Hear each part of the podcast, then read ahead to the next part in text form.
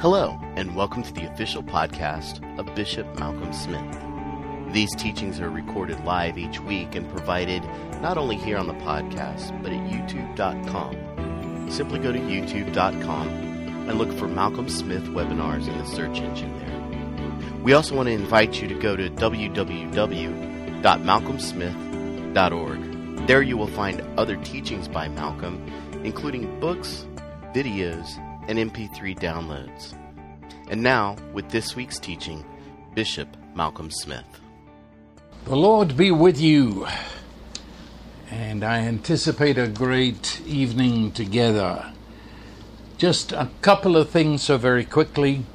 Time flies. It seems only yesterday that I was announcing our December retreat and saying and feeling that that was a million miles away. Well, it's rapidly coming toward us now. The first weekend of December here in San Antonio at the Drury Inn. Uh, we do that so you can easy from the airport and right on all the main highways rather than come all the way out here into the wilderness of Bandera. And so the first weekend of December, our retreat and our working title for the subject is More Than Conquerors, which of course is not just being a conqueror, this is more than conquerors, which is what really the New Testament is about. And 90, well, no, 50% of our what we call spiritual warfare, I think, is just flailing in the wind. Uh, spiritual warfare is not screaming at the devil. It is living from a deep inner source wherein we become more than merely conquerors. Okay, call our office and um, or go to the website and get your booking in because um, we're not having the summer retreat, therefore there'll be more at the winter, and we're already getting bookings and so I'd hate to tell you we've run out of space. So get your booking in for the first weekend of December. Okay, and as I said last week, the subject we're looking at, which is the elder brother of the parable of the prodigal son, um, it the, the background, the stage on which this takes place is what I cover in my latest book on this son of mine. Of course, this son of mine deals with the prodigal and only just hints at this elder brother. And so it's not repeating, but if you have the book, then everything I'm saying last week and this week and for the next couple of weeks is going to have an added dimension and richness. And so I urge you again, get to our office and order your copy today. And thank you to all of our partners who make this broadcast possible. I, I don't know if you realize we, we send this out to the world free of charge. And everything that goes to making this program each week we do it um, on on the basis of the offerings of our partners, and so I, I thank you, partners, for making this possible, and especially I thank you on behalf of the multitude in third world who listen to this. We've had over the years persons sometimes writing us from the jungles, uh, sometimes from the mountaintops of Peru, and, and, and saying thank you. We, we could never possibly listen to this if there was any charge, but um, we, we can listen and gathered around computers and, and we can trace that. Uh, John can tell me who's watching where they're watching. Gathered around, who, and who knows how many are gathered around right now. Uh, I bless you. I'm talking about you those gathered around a computer in Russia, in China, Korea, yeah, we know you're there. We, you show up on our screen. We know you're watching. Uh, all through the Middle East, um, where believers are being so brutally persecuted, we have those little dots that tell us people are picking this up every week, and so on. Partners, you make it possible. We stand hand in hand in this matter.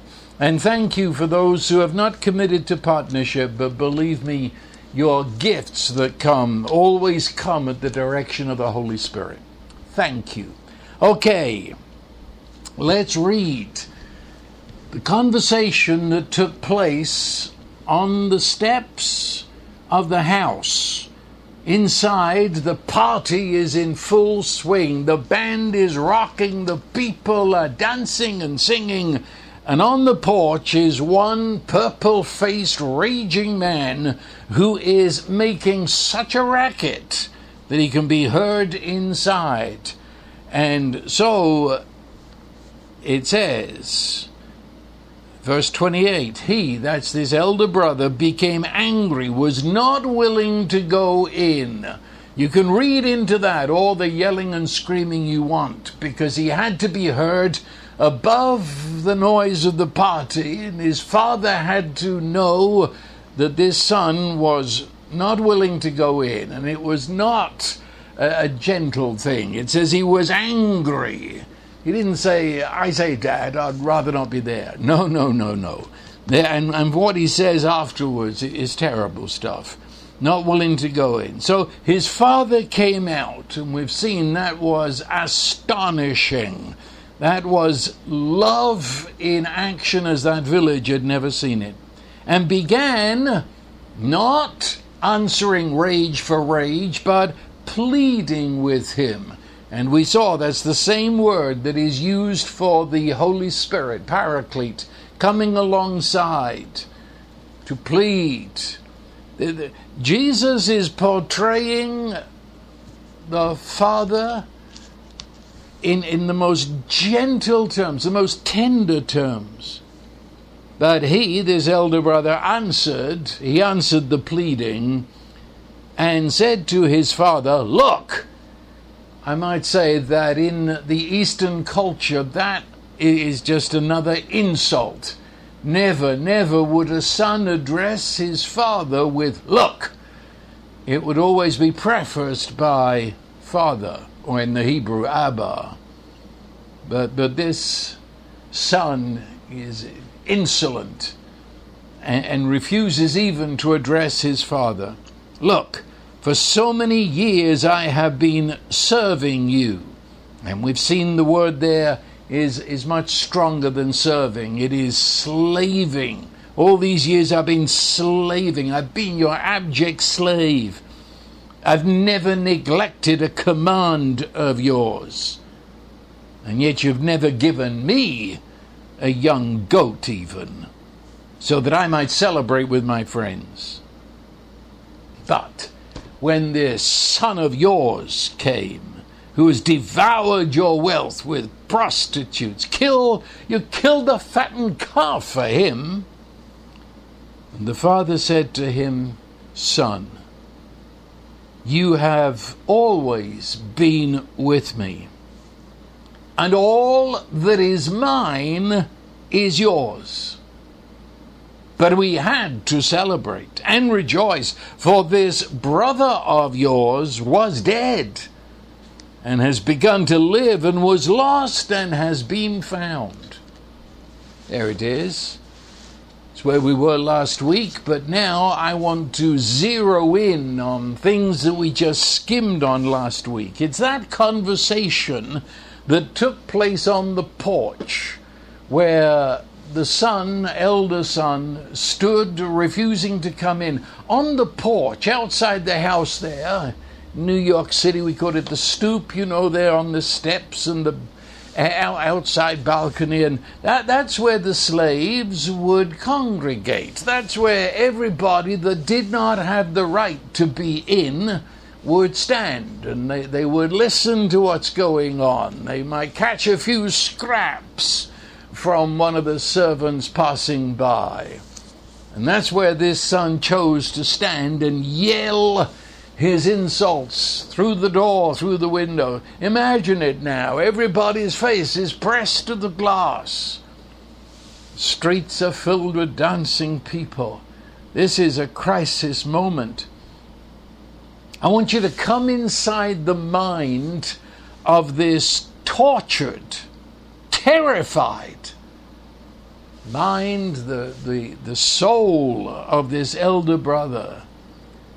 His entire world, however he interprets life and meaning to life, and the reason for getting up in the morning is being unraveled. It's disintegrating before his eyes, and he's terrified. This anger, the, these blustering words that he speaks, it comes out of his fear. Uh, underneath all his words is a terrified person, and they see that life as they know it is gone. And what has caused this? Please c- come with me down this pathway. What, what's, what's caused this eruption of rage?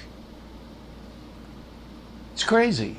He has seen for the first time, it took a, a certain crisis to see. Do, do you know what I mean? Things happen, and in their happening, they throw us off. What we thought was was always they'll be there forever. Nothing's ever going to change, and then something happens, and we're thrown off. And in being thrown off, we see what we'd never seen before and the crisis of his brother coming home and being celebrated, it throws him off and he sees. And I say, for the first time, I'll go to that in a minute, he sees his father's love.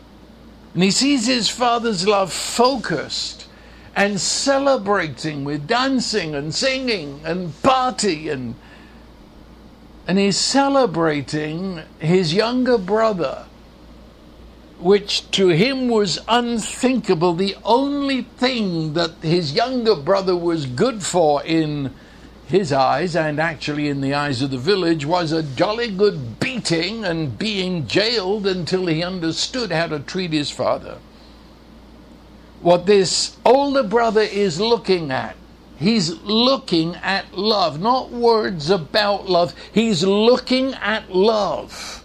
He's looking at love fulfilled, that his beloved child has come home. And he's celebrating. The elder brother has no file for that, doesn't know where to put it. It's insanity. But there's a nagging thought inside it's insanity, I hope. Because if this, if this if this is truth, then I am gone, I'm lost, I'm a dead man, my life is over. If, if my younger brother can be celebrated, delighted in, honored, then I don't know what life is about. I don't know the meaning of life. The fact that my father is honoring my younger brother is an insult. It is shameful before the eyes of the village. You, you, you could say that this older fellow has come to blow up the party. He would if he could. Now that, that's the scene. But I have to stop here because if you read this parable, many times as I have, you will realize both of these sons. See, it begins a certain man had two sons. Well, both of these sons, you could say, are inwardly blind. They are blind. They are totally in a fog when it comes to their father and therefore the life that they live, shall I say, bouncing off of their father, what they believed about their father, what they understood of their father, caused them to act and live the way they did. But you come away from this saying they're blind. They're blind as bats. They don't know who their father is.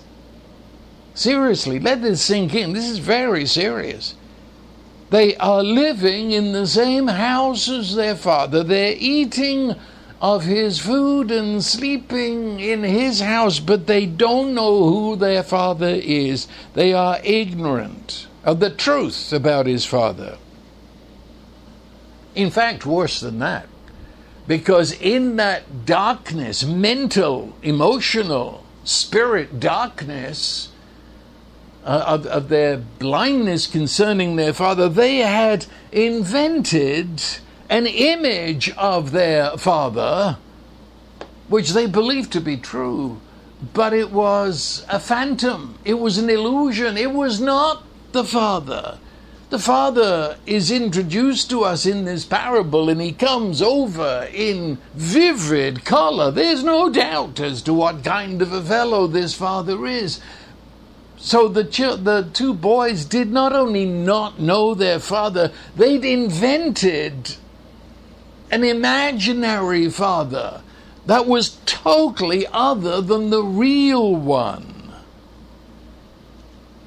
And they're playing their life off. They're relating to this imaginary father, not the real one. They don't know him. What is Jesus doing in telling this story? Which, of course, the story is all about the love of God, but he begins with this. This is, this is how the younger son is described as lost, and indeed we could throw the older one in as well. They're both lost, and they're described as dead. And that lostness and deadness is, is described here as their total ignorance they're not knowing who their father is. I believe that in telling this story, Jesus is giving us just a quick throwback to the Garden of Eden. You see, everybody would agree there's something wrong with the human race. What is wrong? Hear me very carefully. And, and I know some of you will not agree, but that's the, the wonder that we can share truth and, and the Holy Spirit can sort it out between us. I say this is a cameo of Genesis chapter 3. What went wrong with the human race? And, and in the early years of my Christian life, I was taught that that there was this big uh, commandment given. It was a big no-no, and Adam and Eve they they went to the place they shouldn't have gone, and they did what they shouldn't have done. They disobeyed, and that completely screwed up not only them but the entire human race. Well, as I go to Genesis and I sit down with the characters of Genesis, I find that here's Adam and Eve, and they are created in the image of God. And, and being in the image of God means they derive, that is, as a gift, that they, they receive of God's life in order to express Him and to reveal Him. They, they are creatures and yet creatures elevated. That is, they, they have no life apart from their Creator.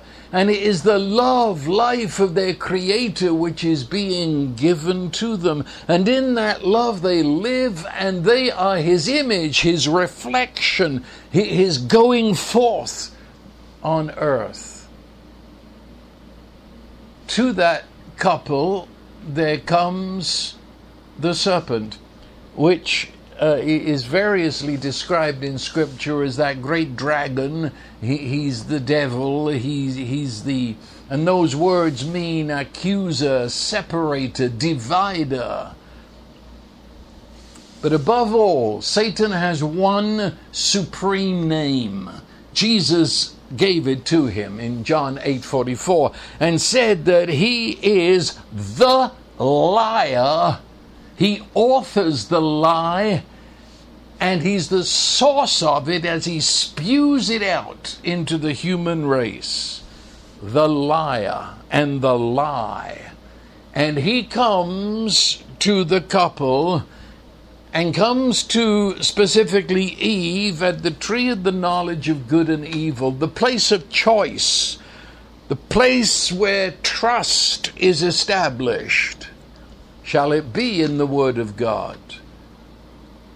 Here comes an alternate word, which is not an alternate word, for God's word stands alone. There's no other opinions, there's no other suggestions. But Satan comes, the liar, and he speaks the lie. Notice the definite article. He's the liar and he speaks the lie. And the lie is that they should eat of the tree that God had lovingly warned them is the doorway to death. But you eat it, and lied, Satan, you shall be as gods. There it is. you know, Satan didn't come and tempt them to do some terrible behavior. That would all come later. He comes with the one sentence, just a minuscule thing, what, five words. You shall be as gods. That was it. Therein is the mystery of wickedness and evil in the world. What does it mean? You human beings, you creatures made of dust and living from God's beautiful love, good life it's time you asserted yourself. It's time that you became self determining creatures. And asserting yourself, this is the tree to do it. It's the place of choice. It, it determines what you trust. And here, in eating of this tree, in asserting yourself, you shall know good and evil. You will determine what's good you will determine what's evil, and that will be your life. You must do good, you mustn't do evil, and, and, and you will be as God. You will assert yourself. Self determine. You control your own life, you see. You, you'll be the master of your own destiny. That was the great lie. Can I quickly say this? In our present culture, lying is taken for granted. And, and, and when I say the whole of the collapse of the world as God intended was because of the lie, people look as if I'm, I'm somebody lied. Well, that's, that's sort of nothing. I mean, everybody lies these days, you see um, you know, politicians lie, presidents lie, everybody lies, commercials lie. I'm surrounded by lies. Oh, what's the big deal? You know, we can see through it most of the time. And yes, that's, I'm afraid, all part of the lie. The great lie is that there's nothing to a lie. You must understand Satan is lie as surely as God is love.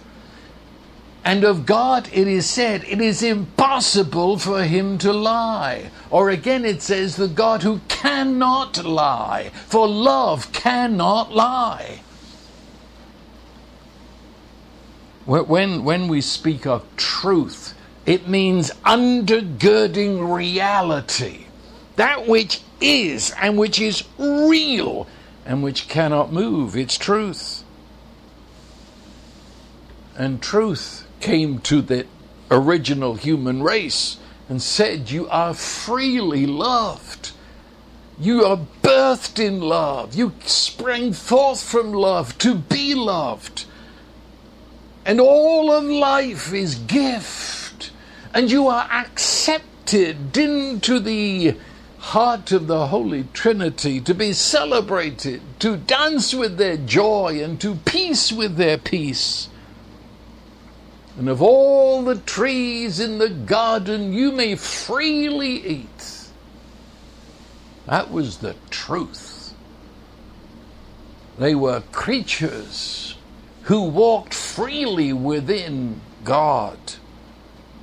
The lie says, Boy, is something missing. And there came forth, you see, just not, not, not words merely that aren't true. Let's understand a lie. That which is other than truth is a living energy of unlife. It is the outlife of Satan. That's who he is. And he who speaks lies speaks of Satan, said Jesus. Lie. It's an energy, it's a pulsating thing of unlife, of death that distorts reality, gives an illusion of that which is not. And in the cases we're talking of, that means death. It means an irreversible situation is created. Unlike truth, which is the energy of Holy Spirit, which as its center Jesus, who said, I am the truth. And there goes forth the energy of God's life and love, healing and making whole. The lie went out. I describe it as like parasites. Um, my, my, my wife, when she was a practicing naturopathic doctor, she had a speciality in parasites and tropical medicine and, and, and did lectures on these things. After you've seen her lecture, you didn't want to eat for weeks. Um, parasites. And interestingly, they are, when you magnify them a hundred thousand times, they're, they're, they're snakes, little tiny, tiny snakes. And they get into your body and they fill your body and they can turn your brain and they can turn your organs inside out and they, you're, you're living death with these things working inside of you. Uh, it, they, they are alive, frighteningly, hideously alive, and, and the, the, the, but they're death. They are the life of unlife, parasites. And the lie is the ultimate snake coming into the human race. They're deriving another kind of life which is not life.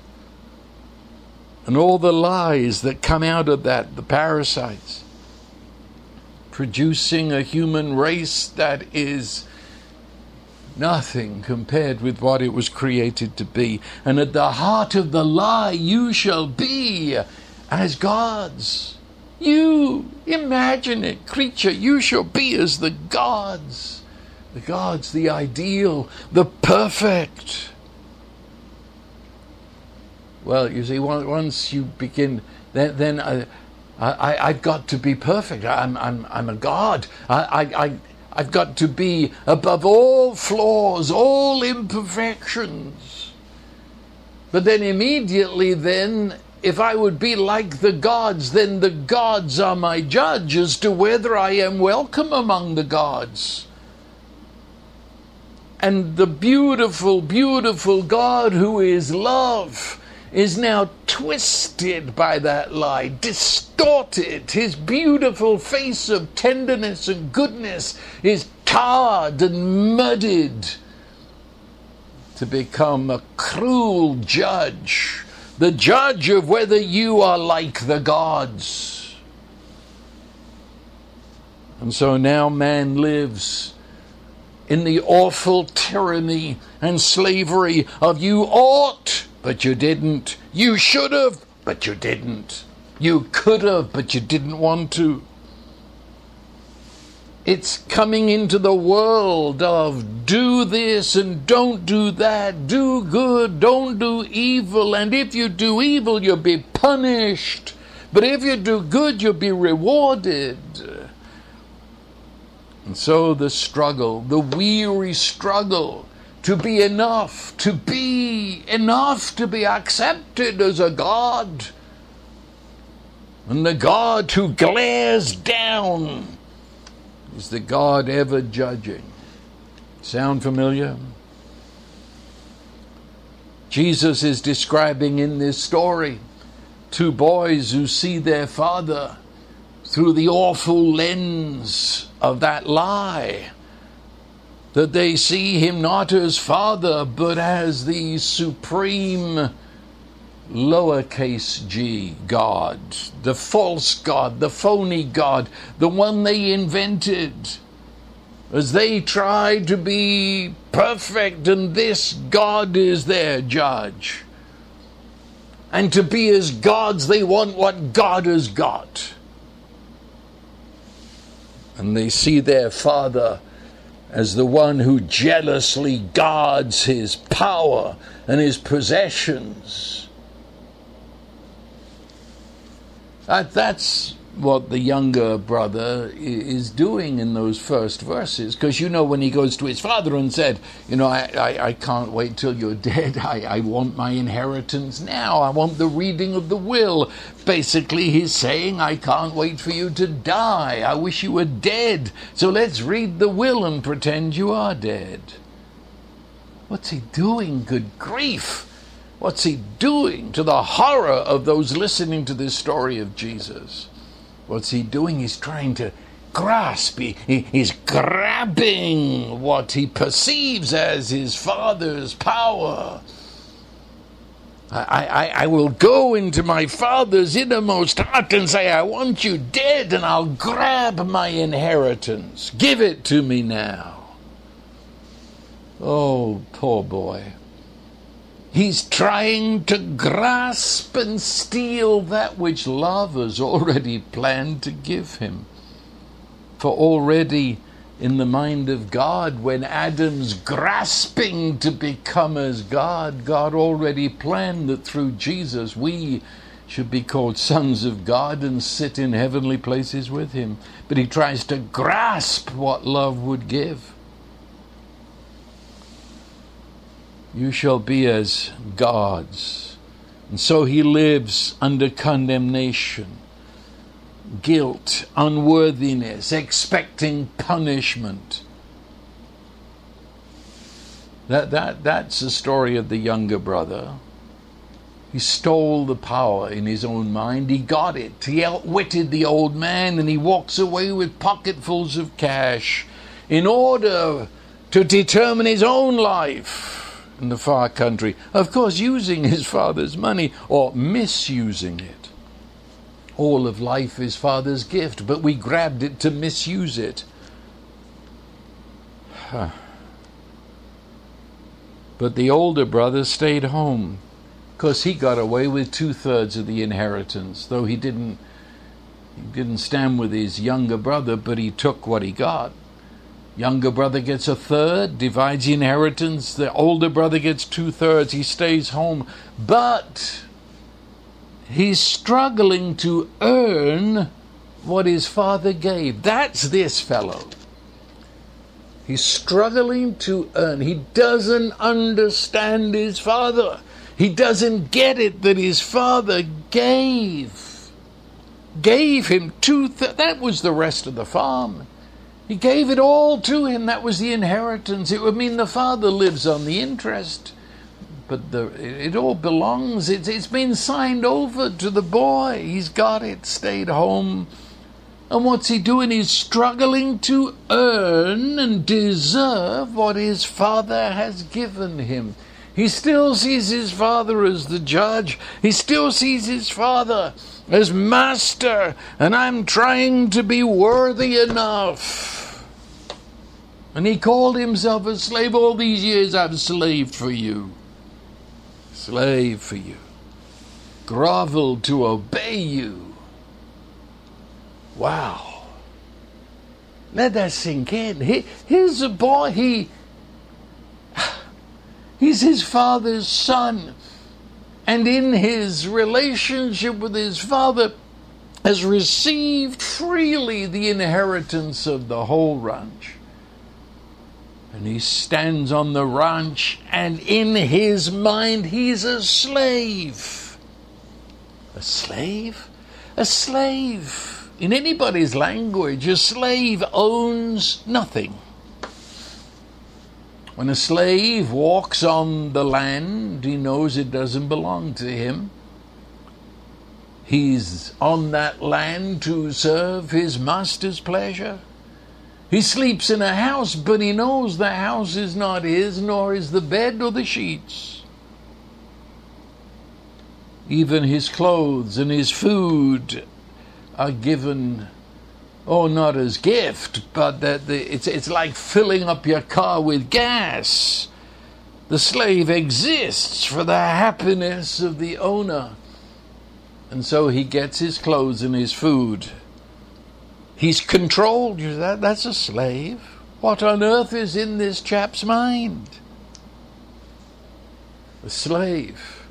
I said it a moment ago. They stood at the door, they, they stood around the kitchen, and, and, and hopefully one of the other slaves, the waiters, would toss them something from the kitchen. And, and they'd get something extra, but it was a guilty pleasure because you see, that food wasn't theirs. They're slaves, remember, nothing's theirs. And, and, and so they, they eat, but they eat quickly and hope no one's watching.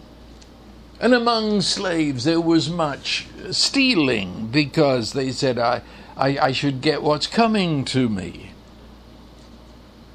Because it's not mine.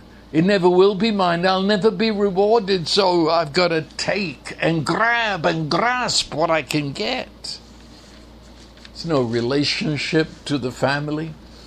You serve the family, you serve the family, you serve the family, you serve the family, but you never relate. And there comes a time when the door closes, only family beyond there. So you're never free. Never free to be who I am, never free to dream, to become. I'm a trespasser in life. I don't belong here. That's the, the fog that Jesus paints with so few words. The fog that, that is in the mind of this. This is the parasitical infestation the man can't see it. He's a son. But he sees himself a slave, and if he's a slave, then that makes his father not father, but master. Do you, do you see this? This, this was the darkness. This was the Stygian blindness that he's in. And from within that, he's got to, got to have control. He's got to control this master that calls himself father. He's got to control him. That is, if I do enough good, then I can control any sort of affection or respect he has for me. And if I do it right, then he'll love me. I doubt he used that word, but he would reward me. If I do wrong, I know that I he can't reward me, uh, I, but I'm controlling. I'm doing this. I'm doing that. I. I'm, I, I try to do things that he'll notice so I can control his affection and affirm me and reward me. But in his mind, he remained a controlled slave. Can you imagine into that world? Maybe you'll better listen to this a second time and, and get it. So, into that world of darkness and misery and drudgery and getting up in the morning to do the chores with no sense of meaning just because I'm serving Him.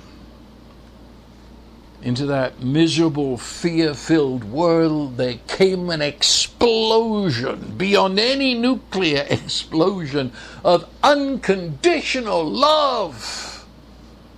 It, I mean, it sent reverberations through the whole village, but it knocked this elder son off his feet that his father had received hugged, celebrated, honored, kissed all over, now parted. The younger son that had walked off, all that place that this boy was in. Uh, I, I would say safe place. I say safe in that he'd got control of it, you see. He was controlling this miserable existence. He, it was predictable in his mind. Earn, reward. Do bad, get punished. You, you learn how to live with it. But of course, the truth is, he'd never been punished.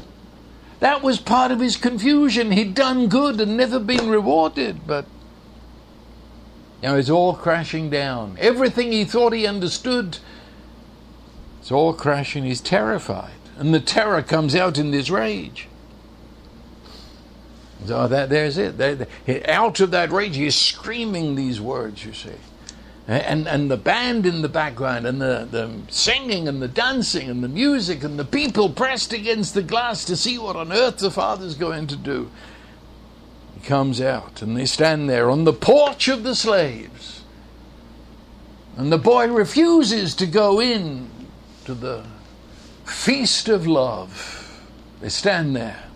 And I'm waiting for the confrontation, for this boy has insulted his father, that in that day demanded arrest and imprisonment till there was time for a beating. But in, the father doesn't exactly address his words. He, he just simply speaks truth without explaining to the boy that he's awash in lies. He simply speaks truth. It's, it's monumental if you take time just to read it and try and hear it. In the middle of all that's going on, the father just looks at him. Not no confrontation. The word is come alongside, you see. And and and he said, Son. Well, yes, he did, but not quite. Because the word that is used here, Jesus put in the mouth of the Father the word for son, that meant actually my little boy, but not as a demeaning thing. It, it meant my, my, it's carrying the, the love and the intimacy uh, of when he was a little child and, and the father held him and they played together and, and he sat on his knee and, and played ball together my, my, my dear my dear little son and, uh, of course he's the elder brother so it wasn't true to say he was the young he, he, this is intimacy is as if I'm looking through all your big adult blustering words and I'm looking at my son. My dear, my dear son. My dear son. Just, just hold it. I, I, I, I'm a slave. Father didn't even bother to say you're stupid, don't be silly. He just went straight to the truth. He speaks the truth. You see, truth is the energy of love. He said, My dear, my dear little son, my dear boy, my son, my beloved child. Hold it. I, I, am trying to catch my breath. If, if he's son, then that means, of course, he's not slave. He's beloved. He's free.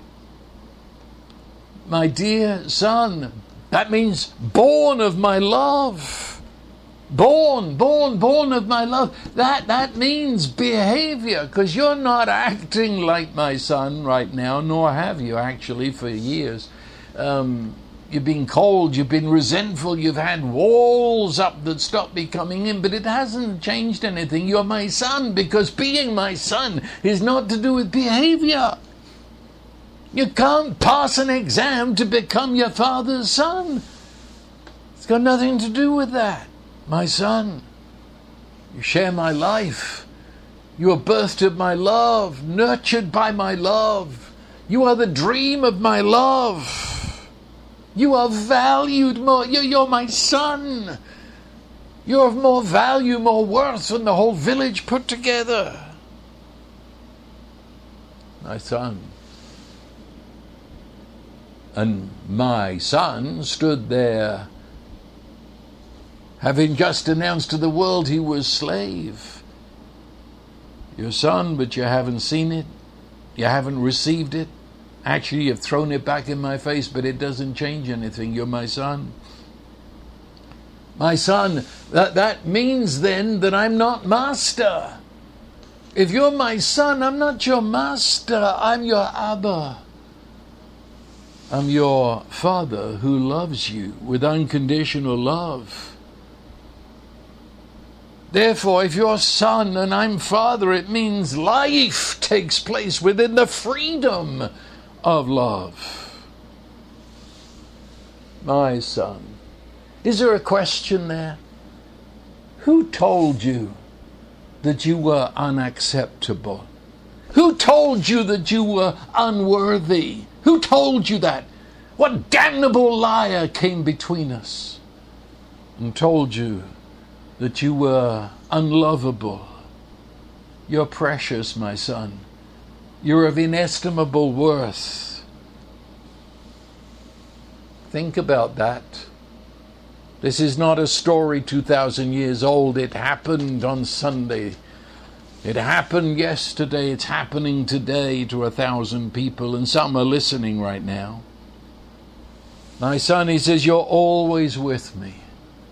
Always with me. And with, that's a Bible word, a covenant Bible word. I don't have time to go into the history of that, but understand me, with, with.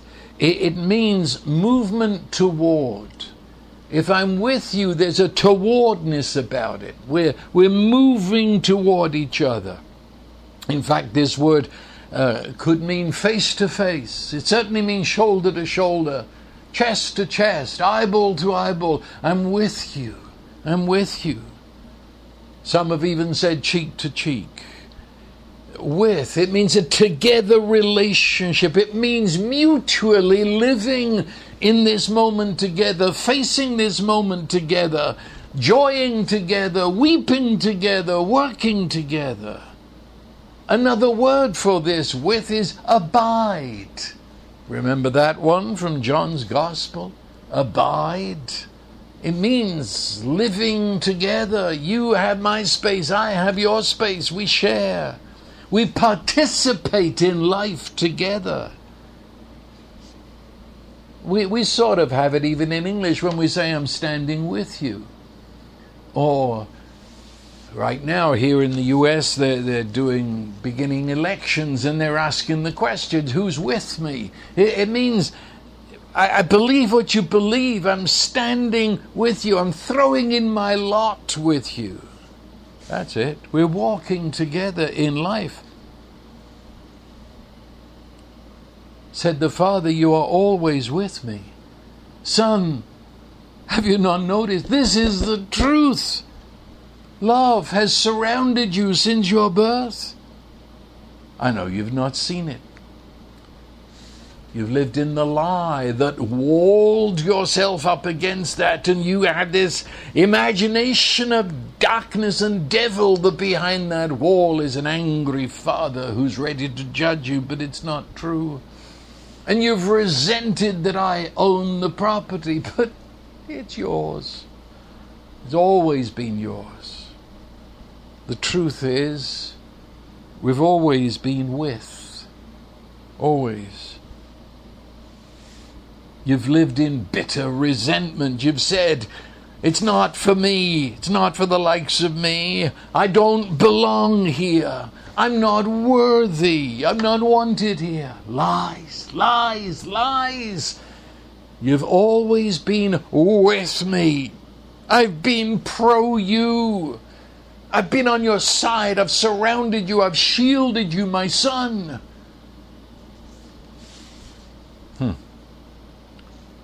And all that is mine is yours. Ay, ay, ay. You say you're a slave? You say that I, I, I walk on others' property? I'm a trespasser here. No, my son. All that is mine is yours. The land you walk on, the home you sleep in, the food you eat. It's all yours. There's no need, you see, to grab and steal and manipulate. Nor is there any place for earning. How can you earn what you own? How can you be rewarded with that which is yours? You see, it's the lie twists everything. How can you struggle to get what was given to you years ago? All is now yours.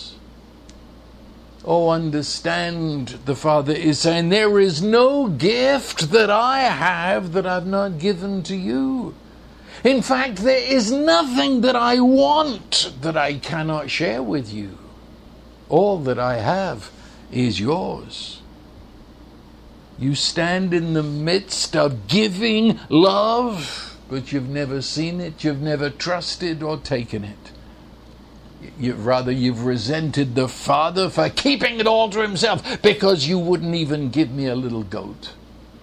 No, son, because the goats were yours. You take them any time. I remember going to an orphanage,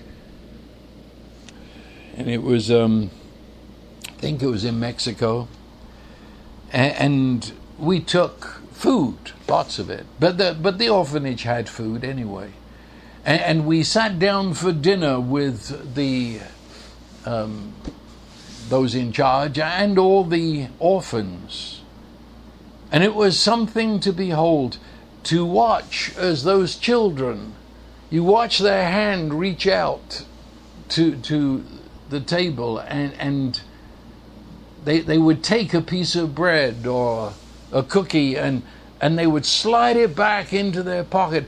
Th- those little fellows there, they were stealing from the table because they could not believe that the food was already theirs. They couldn't believe that there'd be enough tomorrow. They'd so long lived on the streets.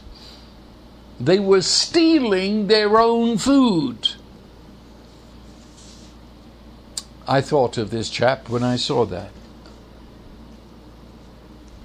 There, there was a, a, girl in San Antonio that my wife um, employed, and she too had come from terrible circumstances, um, and, and She'd never had a birthday party, never seen a birthday cake.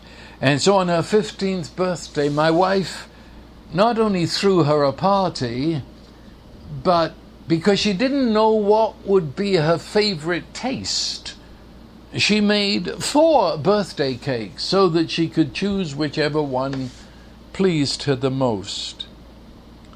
The girl went into a panic attack, sort of, and, and almost groveled, and, and, the best one could say would be timidly asked if she could just have a little slice of one of those cakes.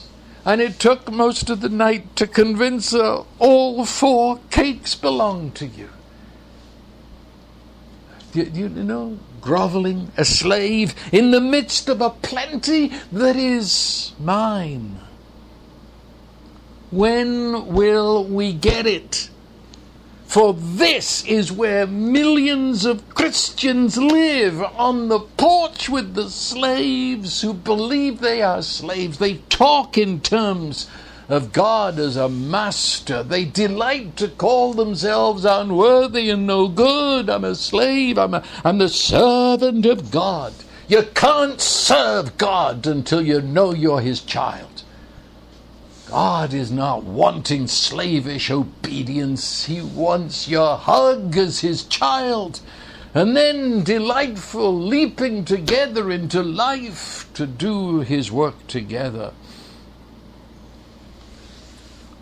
I, I was in Brazil, and there, there was this pastor.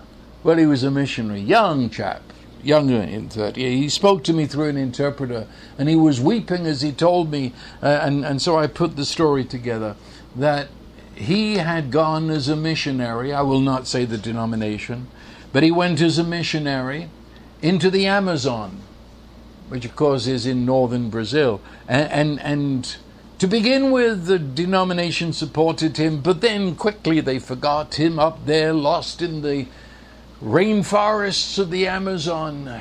And he didn't send great reports back. That was the trouble because the Indians there were not listening. And basically, it was just him and his new wife. They got married and went to the Amazon. And so he and his new wife were, were slogging it out in their little hut in the Amazon, trying to make the Indians listen. And when they sent back such no report of anything happening, the denomination sort of forgot them. And so the money was running out, and then they had a baby, and, and so there they are in the middle of a hostile nowhere with hardly any money, living in a shack, and a new baby. And, and this young missionary, he screamed, he said, I'm serving God. If this is how God looks after his servants, he can keep it. He said, I quit. And he told his wife, Let's get packed. We're going back to Rio de Janeiro. But he said, before we leave, I want to have this out with God because I'm finished with him. And I want a definitive moment when it's done. And he said, I- will be back tonight. And he went off into the jungle, into a hut that he had there. And, and in that hut, he screamed and he wept and he raged and he cursed at God. And he said, I have served you I've given up everything to be here to serve you. And what have you done? I'm stranded out here with people who won't listen and a church who doesn't support me. On and on. And then he was exhausted. And in the silence, a deep silence that followed his ranting, his testimony was that he became aware of the voice of the Holy Spirit within him that filled his whole being. There was no mistaking.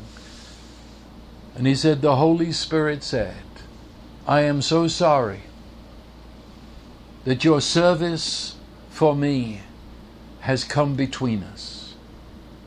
I don't want your service, I want your friendship. And so, if serving me has come between us, please stop serving me so that we can be friends. And that changed his life. He ran back to his wife to share as best he could this totally new revelation. He said, I'll never serve God again. He's my friend. And they developed that husband and wife up there in the far reaches of the Amazon this friendship with God, a response to God love and God affirmation. Strangely enough, from that day on, the Indians came. Maybe it's because they were no longer hearing of a God of judgment, but a God who loved. And the money came in and there's a great mission there today. And he came down to Rio for my meetings, and through an interpreter, he gave that story. And he wept. He wept. He said, God doesn't want our service, He wants our friendship.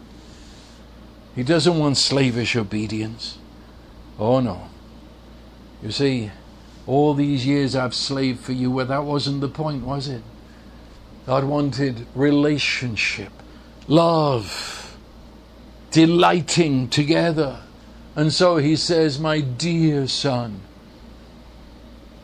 you've always been with me, and all that is mine is yours. It's given, it's done, there's nothing to earn. The gift is, it is now as the day of need, the day of opportunity and challenge. Take what has already been given. That's what Jesus was doing. He burst into this darkness of ours. God come from God to tell us, number one, what God was really like. He came from behind the wall where we kept our idols, and He says, This is what the true God is like. But then He came in our human flesh to tell us, and this is what true humans were always intended to be like. And this is what I've come to do is to restore you to this Father, to make you in my image. Hmm. Well, there it is. That's what Jesus came to do and said, I am the way, I'm the roadway, I'm the pathway. No one comes to the Father but by me. I am the truth, I'm the reality, I am real life. I don't know where you stand. I mean, we talk together here every week. But as I said, there are so many and, and they're believers, but they're they haven't enjoyed their Christian life, maybe ever. It's a duty, somewhat resentful duty, grudging duty. I have to do it, I have to serve God. And of course, in so doing, you miss totally what God's after in the first place. And it's a miserable affair. May all of our eyes be opened. May we be flooded with divine light so that we may know, be, be filled, be overwhelmed with the knowledge, that which God knows about us, that which God knows concerning our deepest true self. May all these facades and fogs and darkness be blown away by the Holy Spirit, and we may see ourselves as we truly are in this love of the true God revealed in Jesus. And may we receive the spiritual wisdom, walking according to the divine blueprint of a response to love, not to rules.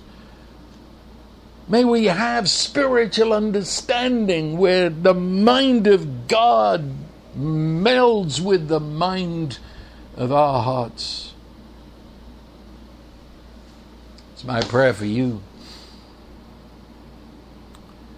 And may the blessing of God, who is Almighty Love, our Abba, may His blessing fill you shock you, craze you, revealing to you his love and his gifting of his very self to you in Jesus. May he bless you by enabling you to respond to the Paraclete, the Holy Spirit, who alongside of you reveals truth. So I bless you. That is the way it is.